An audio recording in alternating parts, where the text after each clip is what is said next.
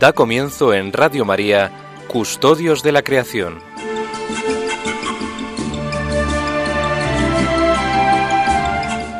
Dirigido por Lorena del Rey.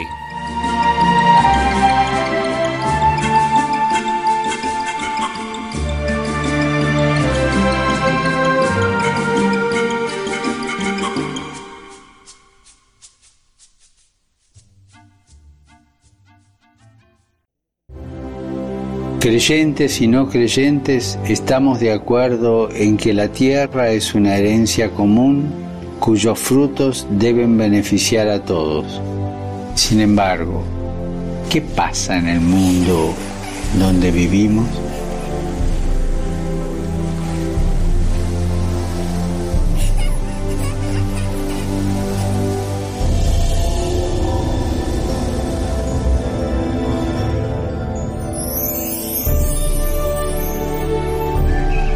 La relación entre la pobreza y la fragilidad del planeta requiere otro modo de ejercer la economía y el progreso, concibiendo un nuevo estilo de vida. Porque necesitamos una conversión que nos una a todos. Liberarnos de la esclavitud del consumismo. Y este mes te hago una petición especial. Que cuidemos de la creación recibida como un don que hay que cultivar y proteger para las generaciones futuras. Cuidar la casa común.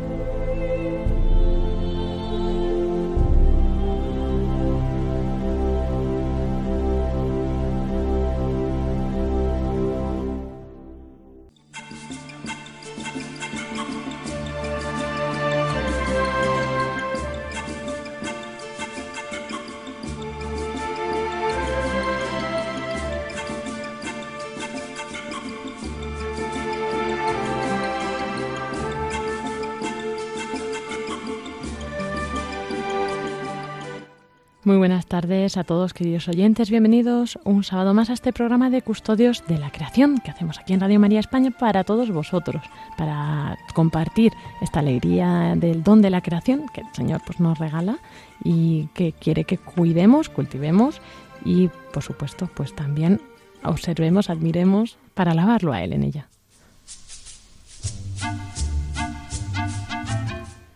Hoy en el programa de hoy, como habéis visto, hemos empezado pues con algo que no es habitual, ¿no? Que es la, este eh, pues de la jornada pasada de oración por la creación del Papa Francisco, que propuso a toda la Iglesia, y no será eh, la única referencia que tengamos, puesto que hoy, después del editorial de Paco, tendremos el, una entrevista al vicepresidente de la Comisión de Justicia y Paz aquí del Arzobispado de Madrid, que igual tuvieron un evento relacionado el pasado sábado.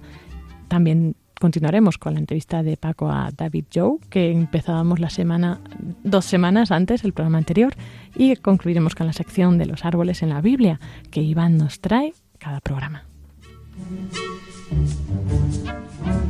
Así que sin más, os dejamos con editorial con Francisco Marcos. Apreciados oyentes de nuestro programa Custodios de la Creación de Radio María. Este domingo de septiembre hemos podido escuchar, hemos podido ver la canonización de una de las grandes santas de la Iglesia Católica. Contemporánea nuestra, la Madre Teresa de Calcuta ha sido elevada a los altares. Y en este programa nuestro de Custodios de la Creación, ¿nos dice algo la figura de la Madre Teresa de Calcuta? Pues sí. Hay una pregunta que en nuestras entrevistas siempre hacemos a todos los entrevistados, y es la pregunta que da el nombre, el título a este programa: Custodiemos la creación, nos ha dicho Benedicto dieciséis. Y a continuación de esa pregunta, yo les hago la pregunta a nuestros entrevistados: ¿qué es la vida? Pues creo que la respuesta Preciosa, preciosa, preciosa, nos la da la Madre Teresa de Calcuta. Yo me emociono al leerlo, pero este es el editorial, dedicado a la gran santa. Para ella, la vida es una oportunidad. Aprovéchala. La vida es belleza. Admírala. La vida es felicidad. Degústala. La vida es sueño. Tórnalo en realidad. La vida es un desafío. Enfréntalo. La vida es un deber. Cúmplelo. La vida es un juego. Juégalo. La vida es preciosa. Cuida de ella. La vida es una riqueza. Consérvala. La vida es amor. Gózalo. La vida es un misterio. Descúbrelo. La vida es una promesa. Cúmplela. La vida es también tristeza. Supérala. La vida es un himno. Cántalo. La vida es una lucha. Acéptalo. La vida es una aventura. Arriésgala. La vida es alegría. Merécela. La vida es la vida. Defiéndela. Madre Teresa de Calcuta.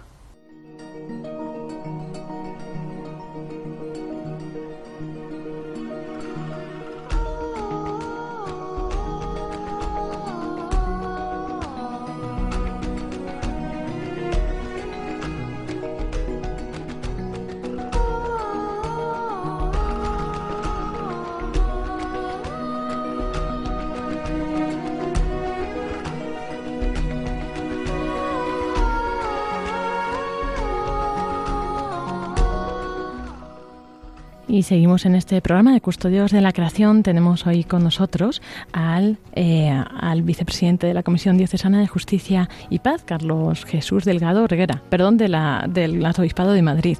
Eh, buenas tardes, Carlos, ¿qué tal? Muy buenas tardes, muchas gracias por invitarme. Gracias por atender también a esta llamada, ¿no? Y bueno, pues queríamos que nos contaras, porque bueno, pues gracias a Dios, con después de la encíclica Laudato Si', como que estas actividades, iniciativas no más centradas dentro del ámbito católico hacia la ecología se están multiplicando. Y bueno, pues creo que tienes una propuesta muy interesante que compartirnos de una comisión y pues también una actividad que se realizó la semana pasada. Entonces, bueno, quizá vayamos mejor al principio. También, si quieres, preséntate primero, eh, así un poco, y también nos cuentas de la Comisión de Justicia y Paz eh, del Arzobispado, qué es lo que se hace. Pues nada, yo soy simplemente un, un hermano vuestro más de aquí de Madrid, de comunidades de base de la parroquia de Santa Margarita, del arciprestazgo de la zona de la Casa de Campo, que estamos muy cerquita con Santa Cristina. Eh, llevo ya varios años de, trabajando en la Comisión Diocesana de Justicia y Paz, donde trabajamos eh, la doctrina social de la Iglesia, y somos un poco los, eh, pues como decía Pablo sexto cuando nos constituyó, después del Concilio Vaticano segundo, somos un poquito los que oteamos el horizonte a ver cómo va el mundo, para que los derechos humanos y, y sobre todo la justicia social pues llegue a todos los pueblos, y por tanto la paz sea una paz eh, duradera y real.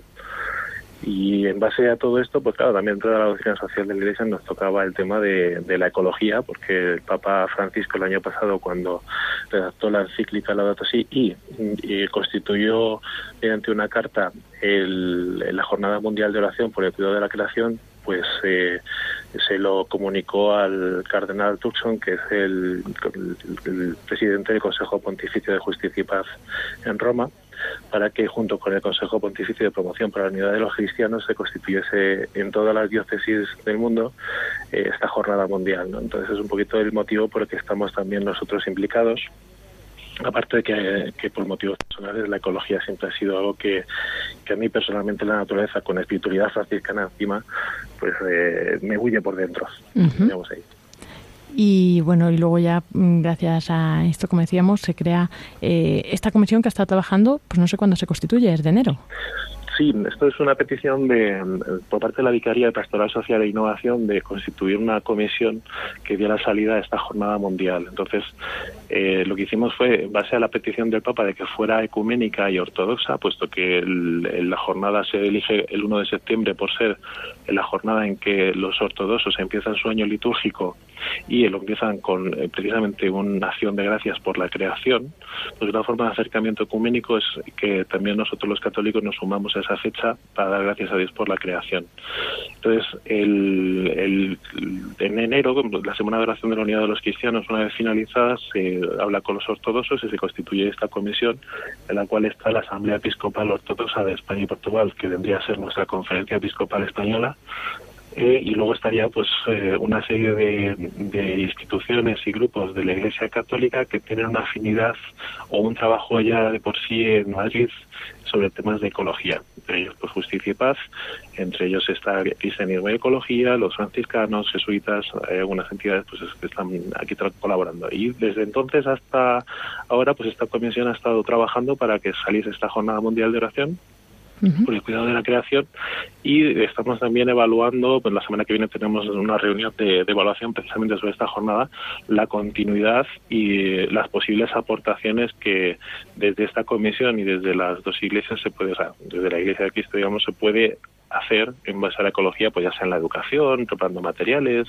trayendo propuestas eh, del Movimiento eh, Católico Mundial por el Clima, que es un, un movimiento que se ha generado a raíz de la Laudato Si', que tienen unas ideas muy buenas, como por ejemplo el, la guía de coparroquias, uh-huh. o otro tipo de, de actividades.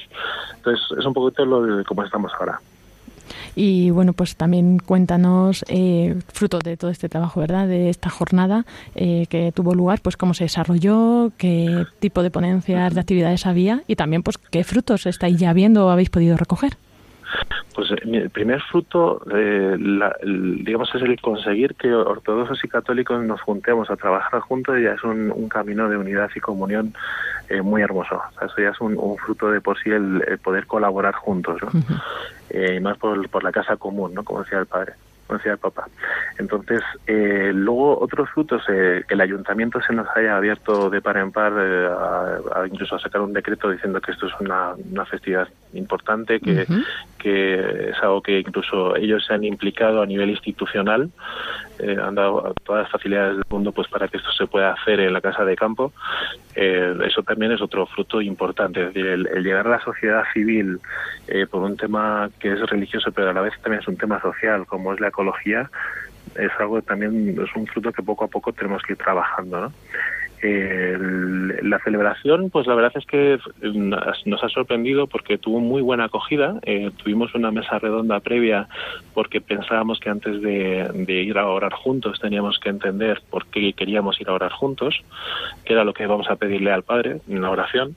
Pues eh, todo eso primero plantarlo en una mesa redonda con gente preparada que nos centre un poquito en la idea, ¿no? Vamos a orar por la creación, pero ¿qué es esto? ¿Qué es, qué es la ecología? ¿Qué es la creación? Entonces tuvimos unos ponentes muy buenos. Tuvimos a la archimandrita del padre Demetrio de, del parroquiado de Constantinopla, de la Iglesia Ortodoxa aquí en Madrid, eh, que es una persona que está muy muy eh, sensibilizada con estos temas. El patriarcado de Constantinopla es el primero, digamos, que sacó mayor documentación sobre la ecología desde la espiritualidad y la teología cristiana, ¿no? Uh-huh. Entonces, eh, de hecho el Papa pues digamos, ha, ha estado junto con los ortodoxos. Eh, de hecho la presentación de la Laudato Si' la hizo un metropolita ortodoxo, que es la primera vez que esto ocurría en, en la Iglesia Católica. Uh-huh. Entonces siempre ha habido un, una, una colaboración y un, un, una serie de documentos de, de esta Iglesia que, digamos, hay que seguir, ¿no?, que están muy bien centrados y que nos sirven de base. Entonces esto lo puso el padre, el archimandrita del padre Demetrio, lo hizo muy bien. Luego estuvo también José Izaguirre, que es del grupo de Cristianismo y Ecología, Eh, que también estuvo pues ya llevando un poquito más a la práctica, ¿no?, el, el cambio de vida, el cambio, el personalizar, el, el, la conversión ecológica que nos pide el Papa en la Laudato Si', pues cómo la podemos llevar a cabo, ¿no?, cómo desde la espiritualidad católica se puede esto enraizar y, y por tanto producir. Y luego tuvimos también a, a Yayo, que es, ha sido presidenta de de la O N G eh, Cristianismo, eh, Ecologistas en Acción, que es una de las eh, O N Ges que más lucha por la ecología en Madrid, y esto dentro también enraizado de, de dos puntos de vista. Primero, como una profesional que realmente conoce la, la problemática medioambiental de nuestra región, Por lo tanto, puedo hablar con cifras, puedo hablar con datos, puedo hablar con, con acciones concretas que se han ido haciendo. Y, por otra parte, también la necesidad de, de que la Iglesia tiene que entablar conversación con la sociedad civil, que es también lo que nos pide el Papa constantemente, ¿no? Eh, desde el Concilio Vaticano segundo siempre se nos insta que la evangelización viene también por el diálogo. Entonces, en puntos que son candentes para tanto el ciudadano de a pie normal no creyente como para el creyente, tenemos que buscar esos puntos de unión para ir trabajando juntos por el bien común. Común. En este caso, pues por la ecología, los cambios climáticos y la pobreza, ¿no? Que son un poco las patas que estuvimos tratando en esta mesa redonda.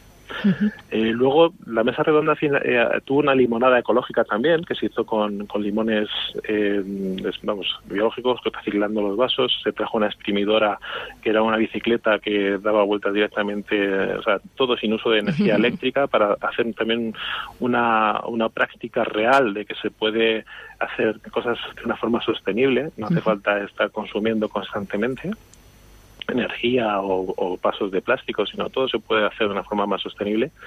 Eh, se hizo también una marcha desde la parroquia de Santa Cristina luego hasta un monte en la Casa de Campo, que es algo que nos gusta recordar, que es algo muy bíblico, ¿no? Subir al monte a orar. Pues eh, por primera vez aquí en Madrid pues subimos a un monte a orar juntos ortodoxos, católicos y otras personas que vinieron, eh, y fue una experiencia hermosísima de, de comunión, de estar todos juntos en la naturaleza, dando gracias a Dios por la creación, denunciando también la, la irresponsabilidad que tenemos el ser humano con, con el expolio de la tierra, con el consumismo que tenemos muchas veces, ¿no? Y por lo tanto con, con generar situaciones de violencia y conflictos armados por los recursos naturales, a la vez que una contaminación y una pobreza también en, en, en el ámbito rural, en, en aquellos países menos desarrollados que son culpa de nuestra acción directa, ¿no? Uh-huh. Y como decías, ¿no? Esto de que todos los que os habíais unido, eh, pues eso, tanto católicos, o sea, creyentes en nuestra fe, como pues de otras confesiones, o incluso pues gente que a lo mejor no tiene una confesión o uh-huh. no, pero que es eh, importante, yo creo, el unirnos todos en este tema. Y bueno, pues es que el Papa mismo, ¿no? Cuando escribe siempre las cartas que escriben, pues o tanto esta encíclica como las cartas anteriores, ¿no? O sea, las dirige a los creyentes, a los y a la gente de buena voluntad, que creo que eso tiene que dar muy claro que es un tema que nos in, nos implica a todos. Y, y bueno, que también me parece bien que eh, yo creo que nosotros como católicos tenemos que tomar conciencia de esta ecología y sobre todo tener conciencia, la conciencia de que al final eh, nuestra fe es un gran don que nos hace también el ver las cosas que, que ha creado Dios, ¿no? Ver toda la creación con otros ojos, otra mirada, que es bonito que todo el mundo, aunque no crea en, en Dios o tenga otras creencias, que también pueda eh, ver ahí una obra bonita, grande, pero que nadie lo va a ver con los ojos que nosotros lo vemos, sabiendo, ¿no?, que es un don, un regalo que nos da el Señor. Y yo creo que eso también nos tiene que hacer despertar a los católicos y, y estar al frente de la defensa ecológica. Eso es. Lo que no, lo que no nos podemos permitir es en ningún momento eh, per, eh, perder más biodiversidad.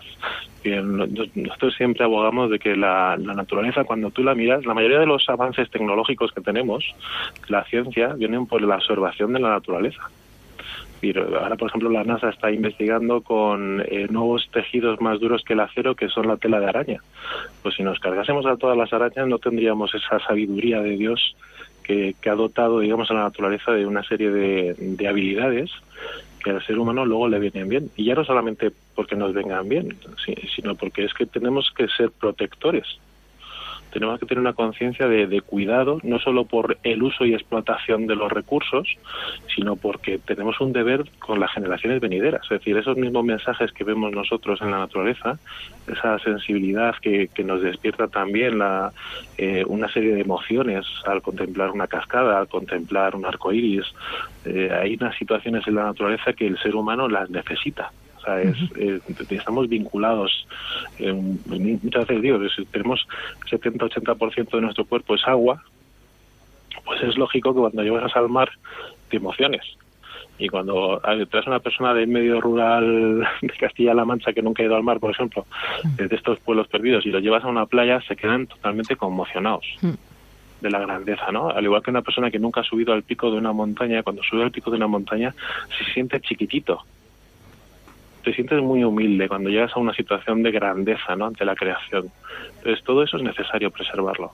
Uh-huh. Y hay que mirarlo con otros ojos, efectivamente, no con, eh, con los ojos de la explotación, sino los ojos de la admiración, ¿no? De, de dar gracias a Dios por lo que ha hecho y por lo que toda esa creación nos, nos dice y nos provoca a nosotros. Claro, así es.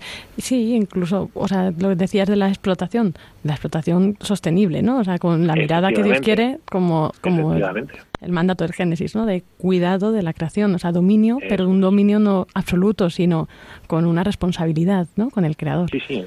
Aquí en España, además, este verano lo estamos viendo con los incendios. Hmm. Es decir, eh, hay, hay legislaciones que tenemos que cambiar, porque no puede ser que gente que ha quemado un bosque, como salían las noticias de ayer, pues ahora ya esté libre. Claro.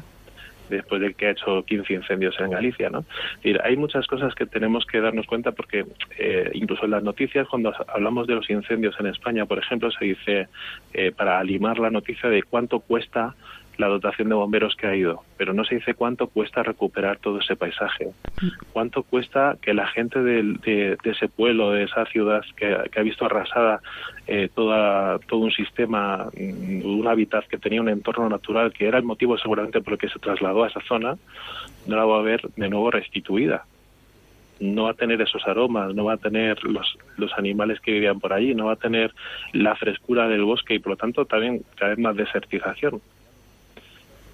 Es complicado. Tenemos que hacer una explotación sostenible en todo y tenemos que cambiar las, las leyes también. O sea, no, no podemos continuar así, que es un poco lo que el Papa nos está diciendo. Ser responsables. No podemos continuar así. Sí, por, además que el tema de la ecología compete a muchos ámbitos, ¿no? Es algo, un sistema tan complejo que, claro, que eso claro. Hay que influir desde muchos ámbitos y muchos frentes, claro. Como bien dice el Papa, es la casa común. Mm. Por lo tanto, es todo lo que nos afecta. Yo creo que te vamos a dar aquí como bono fijo, ¿no? Se oye encantado. Muchísimas gracias. Y bueno, no sé si quieres, te, te has dejado algo en el tintero, ¿hay algo con lo que quieras concluir? Bueno, yo, yo siempre me gusta recordarle a la gente que Madrid, eh, que yo recuerde, era, y creo que seguiré siendo, la, la segunda capital del mundo más verde. Ajá. Eso eh, tiene mucho que decir de cómo tenemos que cuidar nuestra ciudad y cómo tenemos que cuidar nuestros parques. Entonces yo lo que sí que dejo el mensaje de, de ahora que es verano, que todavía tenemos eh, algunas jornadas más reducidas que otros, pero que todavía es tiempo de estar en la calle, sí que pediría ejercer en las pequeñas cosas del día a día esa responsabilidad cristiana con la ecología. Es decir, cómo paseamos por los parques de Madrid, cómo admiramos los cambios de estaciones que vamos a tener ahora en otoño y por lo tanto cómo ejercemos nuestra responsabilidad con la creación más directa, más cercana en donde vivimos. Uh-huh. Así es. Pues muchísimas gracias y bueno, esperamos que también haya sido de provecho esta entrevista para todos nuestros oyentes. Nos volvemos a encontrar. Que Dios os bendiga. Que Dios te bendiga. Buenas tardes.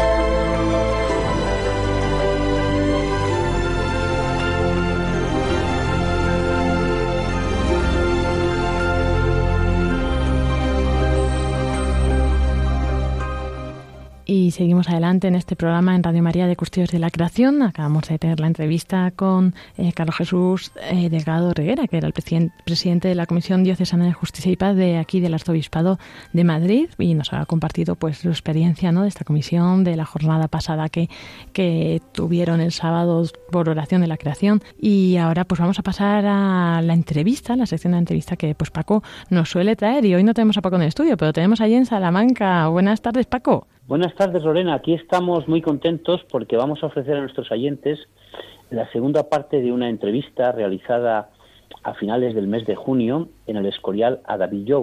Uh-huh. David Jou es académico de la Academia de Literatura en Tierras Catalanas, aparte de ser catedrático y especialista de reconocido renombre a nivel mundial en el tema de la termodinámica de los procesos irreversibles.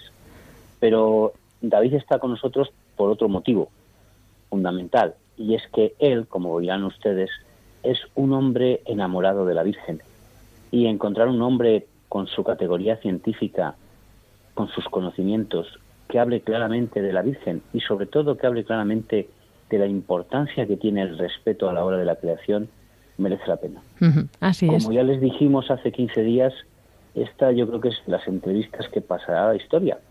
Y si no, cuando lo oigan ustedes ya lo verán. David, solo desde aquí, muchísimas gracias.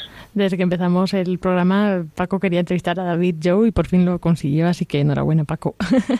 Sí, bueno, también hay que dar las gracias, desde luego, a nuestros amigos de la Universidad San Damaso de, de Madrid, que nos facilitaron todo tipo de ayudas. Uh-huh. Con David, David estuvo con Pablo, al que ya conocemos todos, mi amigo Pablo, nuestro amigo Pablo, y con Javier Cendra, otro amigo nuestro, dando un curso maravilloso en, en el Escorial, ¿no?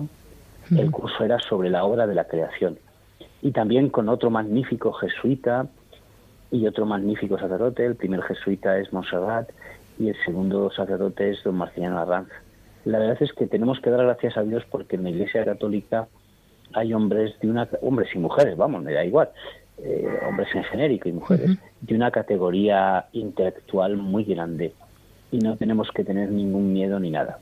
Eso, todo es necesario. Sería una maravilla entrevistarles a todos, pero no tenemos tiempo. Perdonen ustedes. Muchísimas gracias, Paco, y bueno, vamos a pasar con David Jou y, y gracias por la introducción. Que disfrutes de estos días que te queden allí y ya el próximo programa te sí, queremos ver aquí. Ha sido muy bonita la fiesta de la Virgen de la Vega, pero no me enrollo, que no tenemos tiempo. Un abrazo. Un abrazo, Paco, muchas gracias. David, un formador español ya fallecido como un santo, el padre Tomás Morales, un jesuita, un gran pedagogo del siglo veinte de España, decía que la naturaleza era un lugar idóneo para educar a los jóvenes. ¿Estás de acuerdo con ello y por qué? Bien, la, la naturaleza creo que es un gran ámbito de educación. Antes veíamos la educación ambiental como ámbito de educación académica, pero creo que la, la naturaleza es un ámbito de educación humana. En muchos sitios eh, el excursionismo ha tenido una importancia extraordinaria. Antes hablábamos del ámbito catalán. Allí durante mucho tiempo el excursionismo fue una de las actividades más intensas. Y en el excursionismo se descubría el esfuerzo que tenía que hacer uno consigo mismo para lograr unos fines, para ascender a una, a una colina, para ascender a una montaña.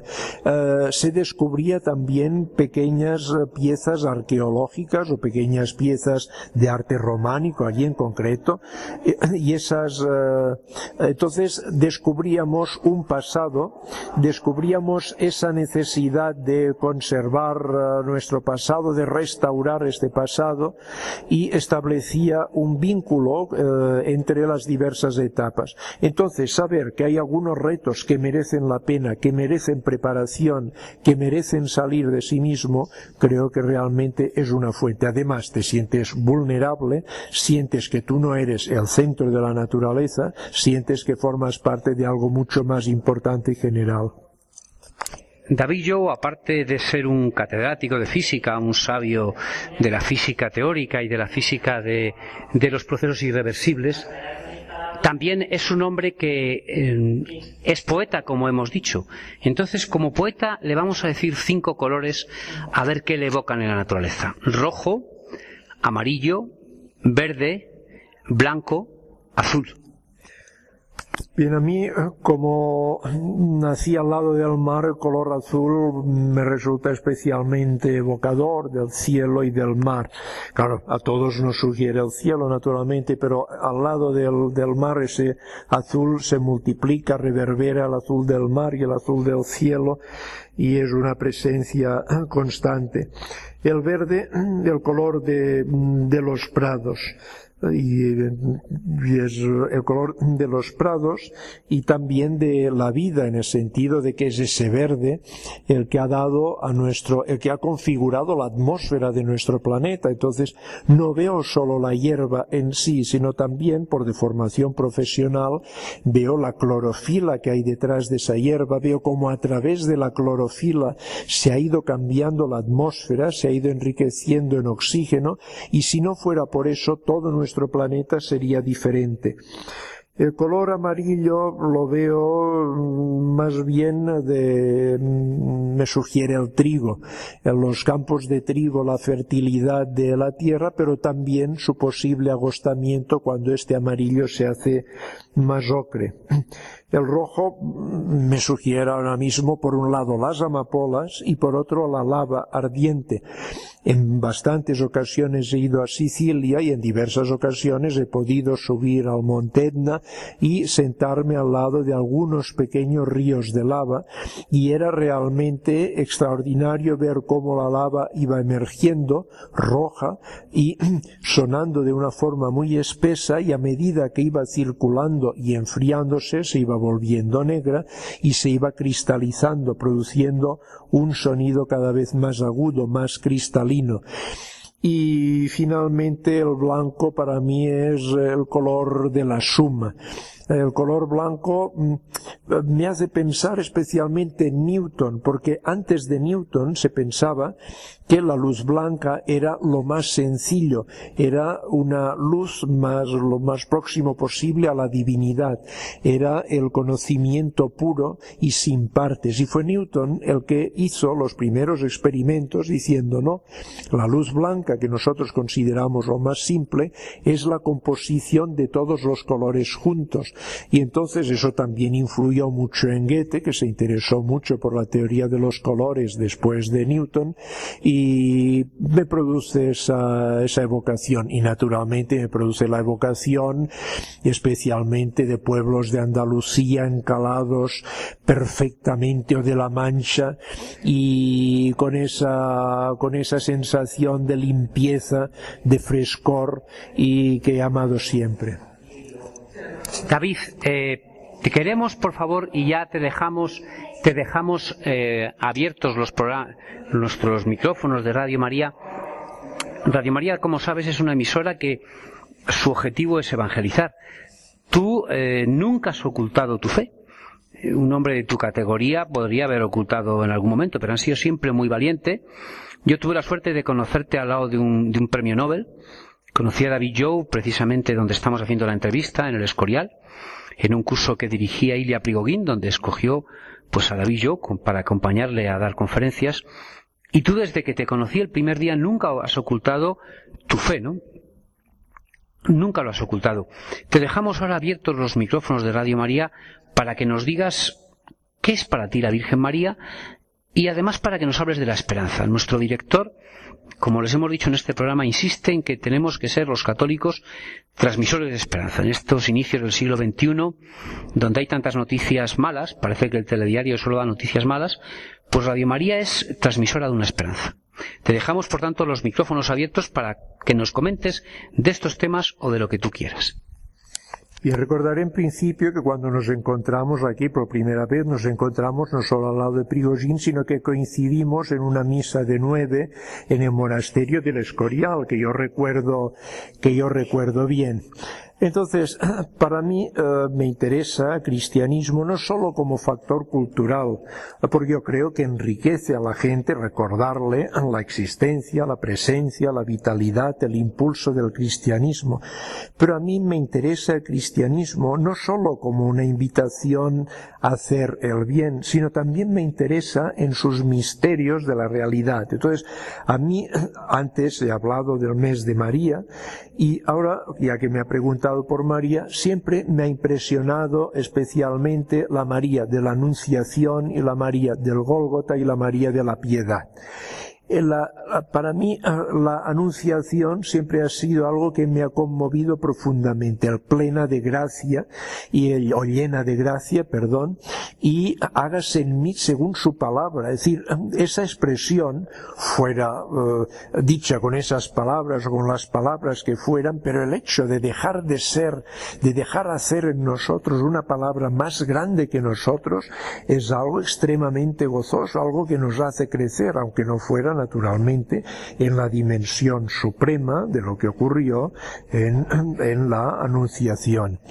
Uh, la María del Gólgota representa para mí, uh, y la María de la Piedad, ya las voy a unir en una misma, representa para mí el acompañamiento al mundo en su dolor. Tantas madres desesperadas por tantos tipos de muerte de sus hijos, sea en la guerra, sea por hambre, sea de enfermedad. Y entonces Para mí la figura de María es una figura que contribuye a dar una vida especial al cristianismo, a la experiencia cristiana. Yo recomendaría mantener viva esa devoción, no ocultarla, porque nos hace, eh, nos pone en, en, digamos, en, como testimonio, como eh, nos distingue de la cultura moderna que tiende a hacer de lo más eh, banalmente racional eh, de lo único del mundo. Y entonces para mí María no es algo irracional, sino que forma parte de una racionalidad más profunda del universo, una racionalidad divina, una racionalidad a la cual eh, Dios mismo en persona llega, se encarna y llega a ser su experiencia más mística de la creación, porque para mí la experiencia de la cruz podría ser uno de los momentos más profundos de, por decirlo así, de la experiencia de Dios de la creación. Para un Dios que creara solo la belleza, no sería crear la alteridad más profunda, porque la belleza y la razón, la razón son suyas desde siempre y suyas serán para siempre. Pero en cambio, lo, aquella experiencia única que puede hacer Dios es precisamente la experiencia de la cruz, la experiencia del dolor, la experiencia de la injusticia, la experiencia del abandono. Creo que es el momento de máxima salida de Dios con respecto de sí mismo. Y entonces a mí esto me emociona, me impresiona, y que María haya formado parte de esa gran lógica profunda de la mística más densa y rica de la creación me emociona. Queridos oyentes, ha merecido la pena esperar tres años para escuchar estas bellas palabras. Don David Jou, un sabio, un sabio humilde y un sabio enamorado de la Virgen. Muchas gracias, David. Gracias a ustedes por escucharme.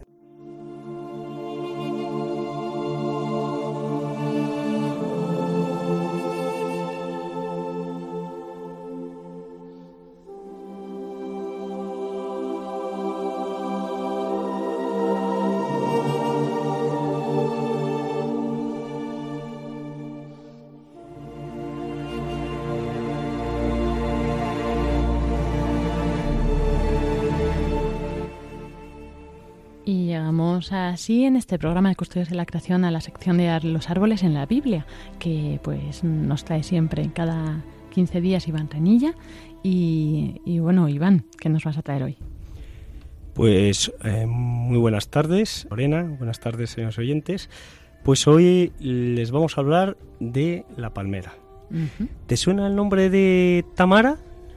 Sí, me suena relacionado con planta, el tamarindo, ¿tiene que ver? Casi, casi, pero en hebreo le, la palmera eh, se denomina Tamar, y de ahí viene el nombre de Tamara, que significa la que da protección. Fíjate, ah, qué bonito. Qué bonito. Pues qué interesante, oye. Pues cosas como esas comentaremos hoy. Pues entonces os dejo con Iván, que seguro que va a ser de mucho provecho.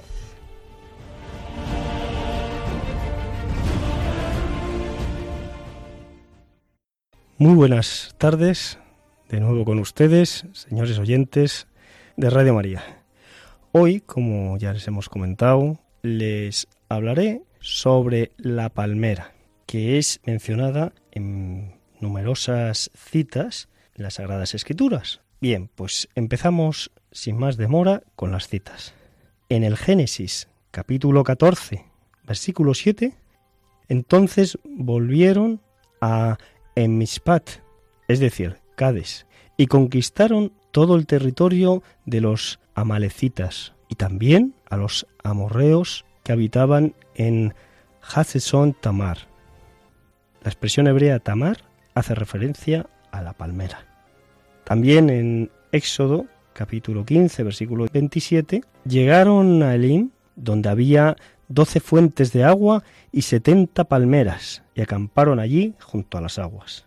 Pasamos al Levítico, capítulo veintitrés, versículo cuarenta. Y el primer día tomaréis para vosotros frutos de árboles hermosos, hojas de palmera y ramas de árboles frondosos, y sauces de río, y os alegraréis delante del Señor vuestro Dios por siete días. Bueno, como les he comentado, hay un buen número de citas y seleccionaré aquellas que, bueno, que me han parecido más evocadoras o más eh, hermosas. También en el Deuteronomio, capítulo treinta y cuatro, versículo tres, el Negev y la llanura del valle de Jericó, la ciudad de las palmeras, hasta Zahar. Entonces dijo el Señor: esta es la tierra que juré a Abraham, a Isaac y a Jacob, diciendo: yo la daré a tu descendencia. Te he permitido ver con tus ojos, pero no pasarás a ella. Esto ocurrió, son las palabras del Señor, y ocurrió justo antes de la muerte de Moisés. Dios le describe los límites de la tierra prometida que no verá. También en primer libro de los Reyes, capítulo seis, versículo veintinueve, luego talló todas las paredes de la casa alrededor con grabados de figuras de querubines, palmeras y flores abiertas, el santuario interior y exterior. En el segundo libro de las Crónicas, capítulo veintiocho, versículo quince, y se levantaron los hombres que habían sido designados por nombre y tomaron a los cautivos, y el botín vistieron a todos los desnudos y les dieron vestidos y sandalias, les dieron de comer y de beber, y los ungieron, y condujeron en asnos a todos los débiles y los llevaron a Jericó, la ciudad de las palmeras, junto a sus hermanos. Entonces volvieron a Samaria. Hasta aquí han sido las citas del Antiguo Testamento. Voy a darles dos citas del Nuevo Testamento. La primera es el Evangelio de San Juan, capítulo doce, versículos doce y trece. Al día siguiente, cuando la gran multitud que había venido a la fiesta oyó que Jesús venía a Jerusalén, tomaron hojas de las palmas y salieron a recibirle y gritaban: «Hosana, bendito el que viene en nombre del Señor, el Rey de Israel». Luego la otra cita del Nuevo Testamento, y ya para finalizar algunas de las citas que he encontrado a lo largo y ancho de las Sagradas Escrituras, es la del Apocalipsis, capítulo siete, versículo nueve. Después de esto miré y vi una gran multitud que nadie podía contar, de todas naciones, tribus, pueblos y lenguas, de pie delante del trono y delante del Cordero, vestidos con vestiduras blancas y con palmas en las manos. Pues todas estas han sido las citas que he compartido con ustedes esta tarde de sábado, y les pondré a continuación una música que es la banda sonora de la película Palmeras en la Nieve.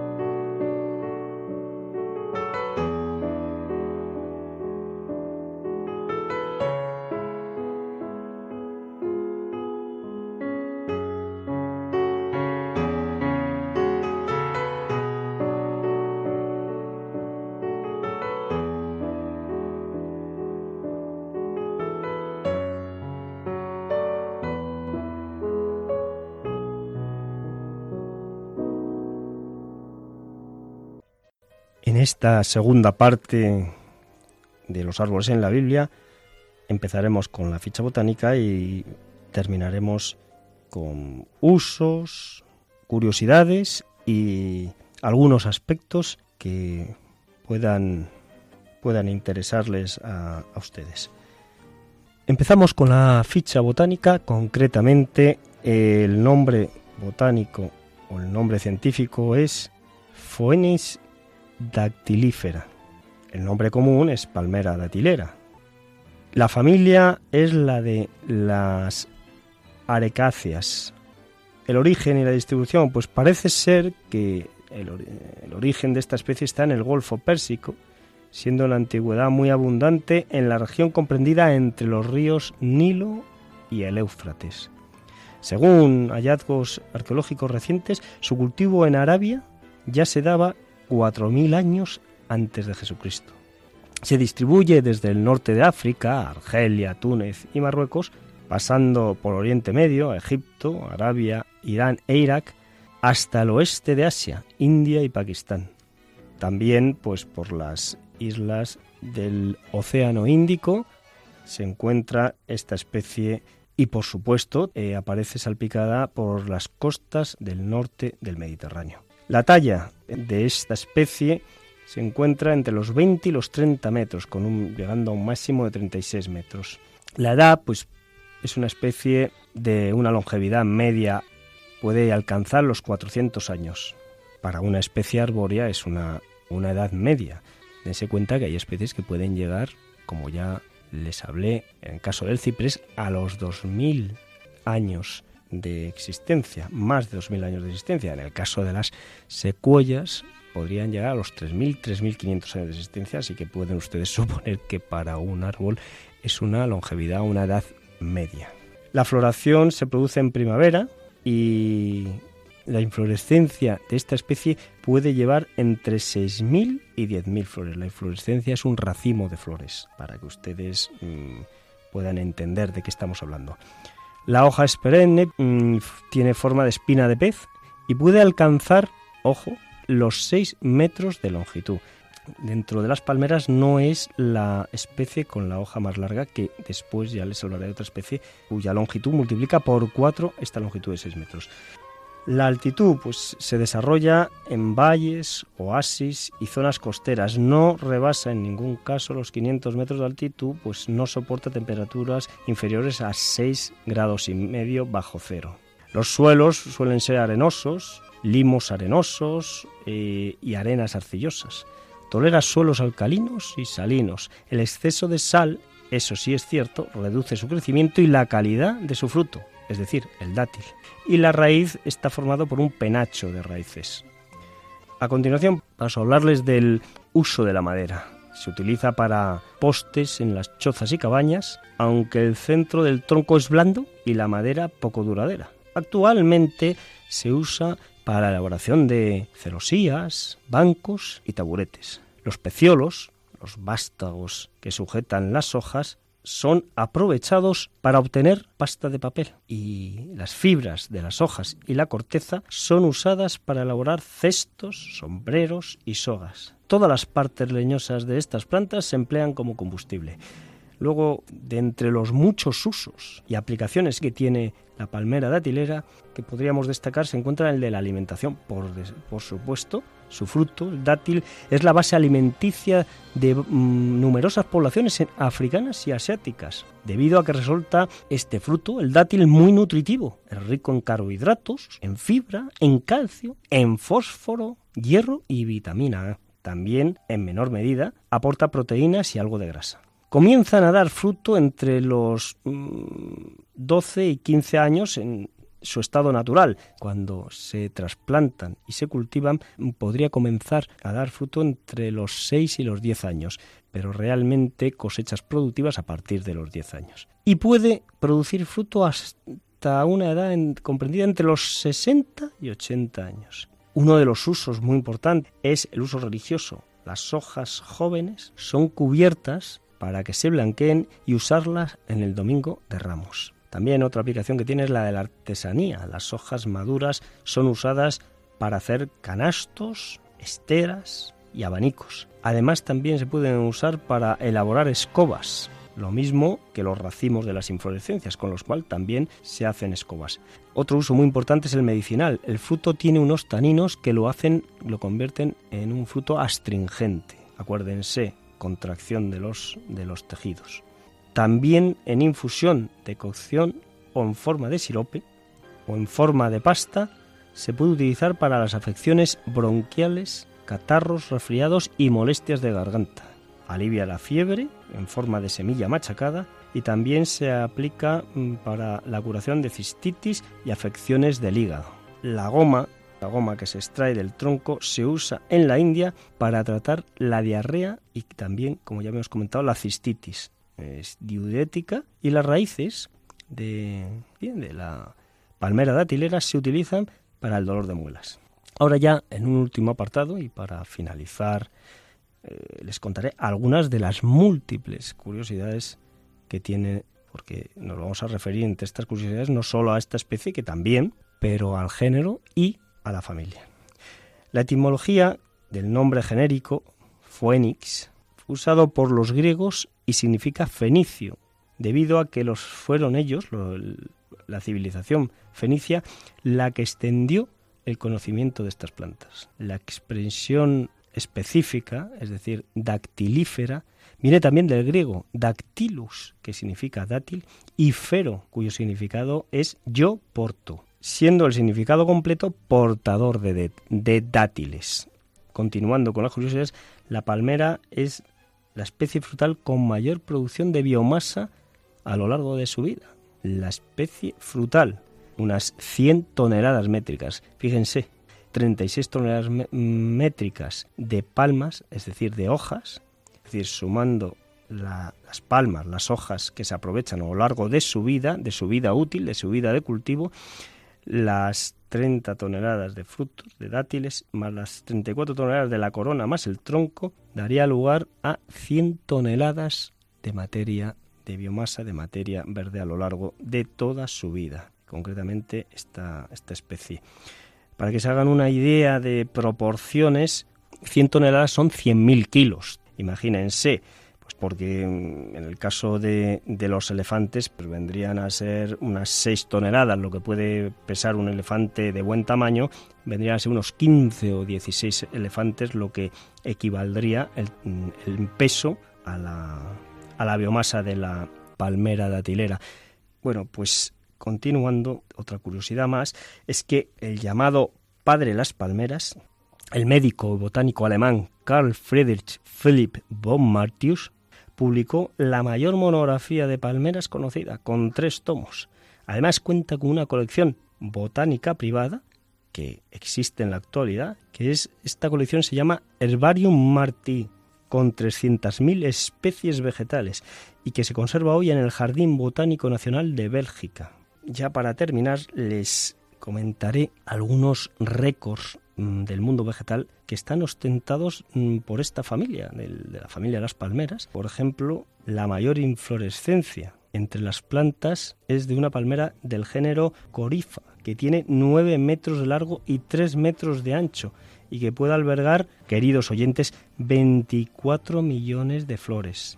El fruto más grande que se conoce es de una palmera de las Islas Maldivas, el coco del mar, que pesa treinta kilos, con cuarenta centímetros de ancho y un metro de perímetro. Tarda en madurar, imagínense, para llegar a ese tamaño, doce años. La palmera africana, la, una palmera llamada Rapia regalis, tiene una hoja que es la más pesada del mundo, cien kilos pesa la bendita hoja. Y también es la más larga, veinticinco metros de largo, y la más grande, porque tiene una superficie de veinticinco metros de largo por cuatro coma noventa metros de ancho. Es decir, una espaciosa casa de ciento veintidós coma cinco metros cuadrados. Madre mía, impresionante superficie de una sola hoja, imagínense. Y ya pues para terminar les voy a, a comentar un conocido refrán árabe sobre esta especie, sobre la palmera, eh, sobre las palmeras en general, que, que dice así, que la palmera tiene los pies en el agua y la cabeza en el fuego. Bueno, pues queridos oyentes de Radio María, hasta un próximo sábado, si Dios quiere, que Dios les bendiga.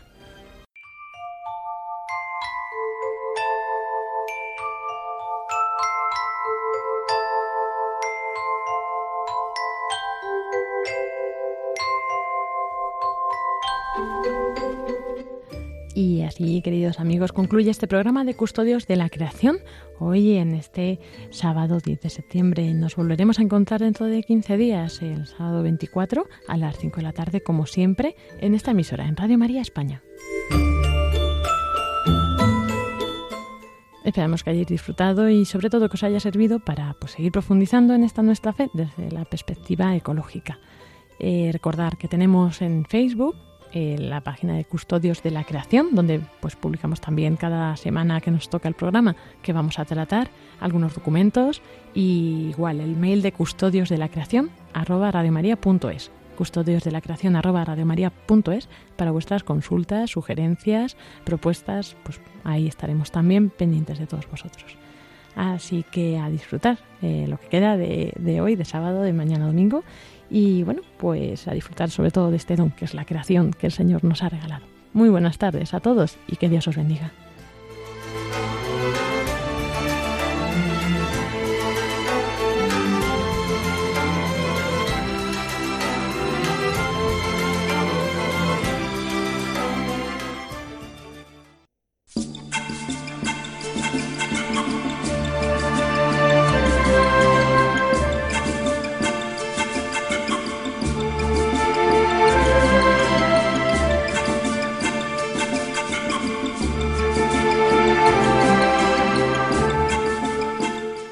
Acaban de escuchar el programa Custodios de la Creación, dirigido por Lorena del Rey.